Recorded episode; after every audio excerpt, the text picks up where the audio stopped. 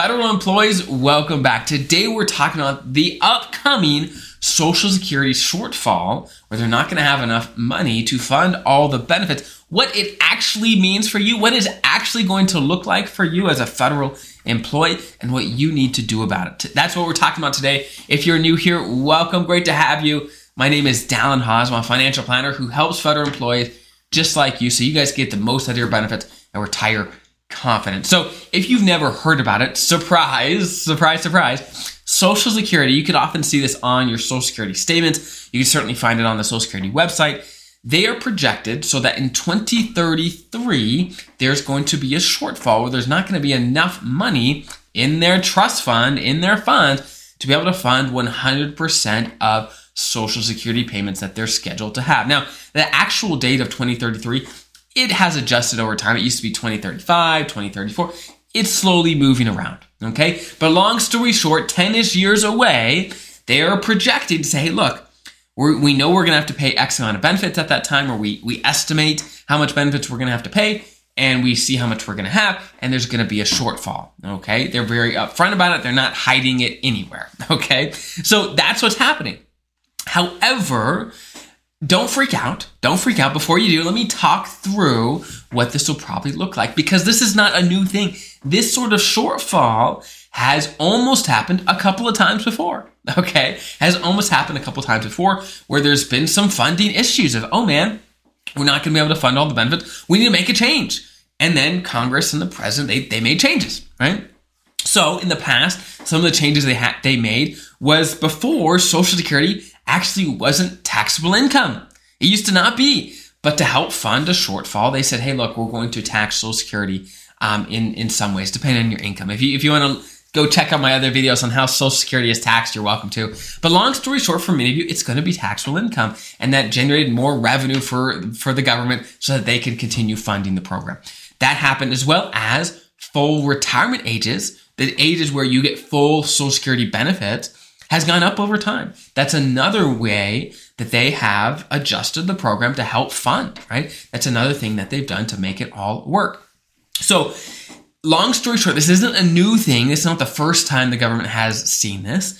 Now, at the end of the day, the government does need to do something if there is going to be a change. But odds are, I say the odds are very, very good that they will. And the reason I, I say that is because a massive voting block baby boomers that are involved with this that really care a lot about Social Security. They they care and they they they show their support with their votes. And so I think it is very very likely that something is done, and I sure hope it's relatively soon that something is done. Right in in um, Washington D.C., but we don't know. We don't know. We don't know exactly what it's going to do. Maybe they'll adjust the full retirement age. Maybe they'll um, I mean, who knows? There's lots of different ways, and Social Security on their website has a bunch of different suggestions of things that can happen, whether it's increased taxes, whatever. There's lots and lots of things that they could propose to fix the problem.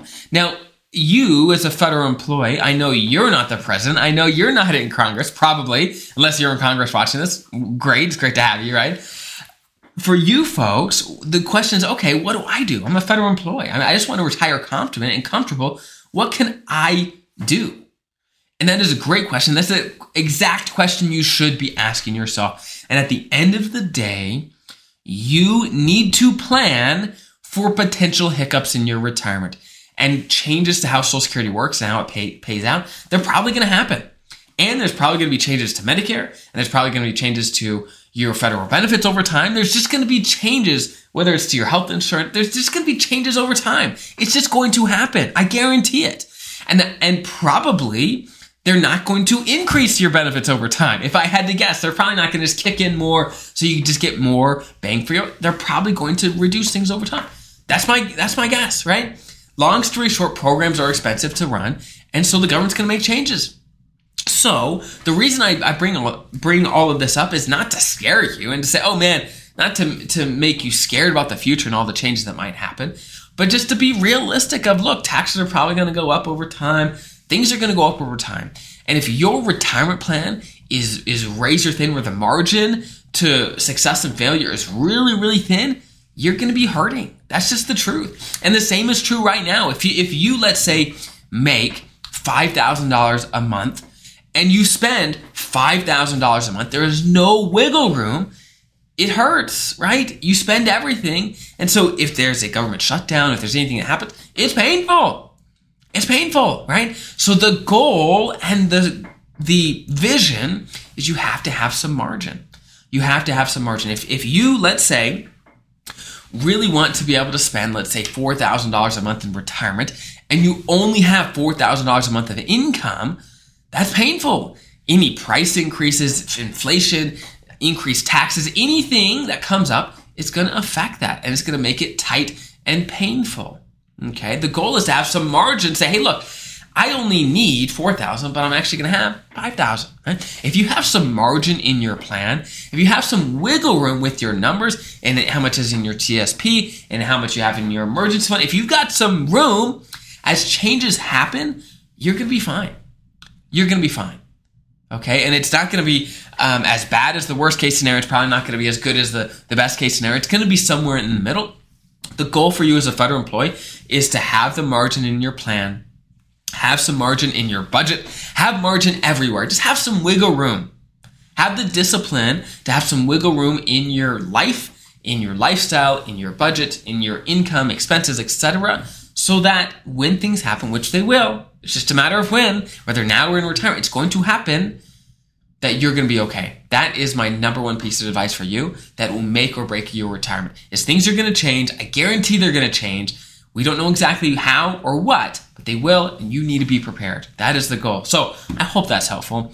Again, I'll keep you updated as we have more information on Social Security, the changes, the proposed changes, and what things they're going to do to potentially fix it or not. And I will be here for you every step of the way. I hope that's helpful. Have an incredible rest of your day. I'll see you next time.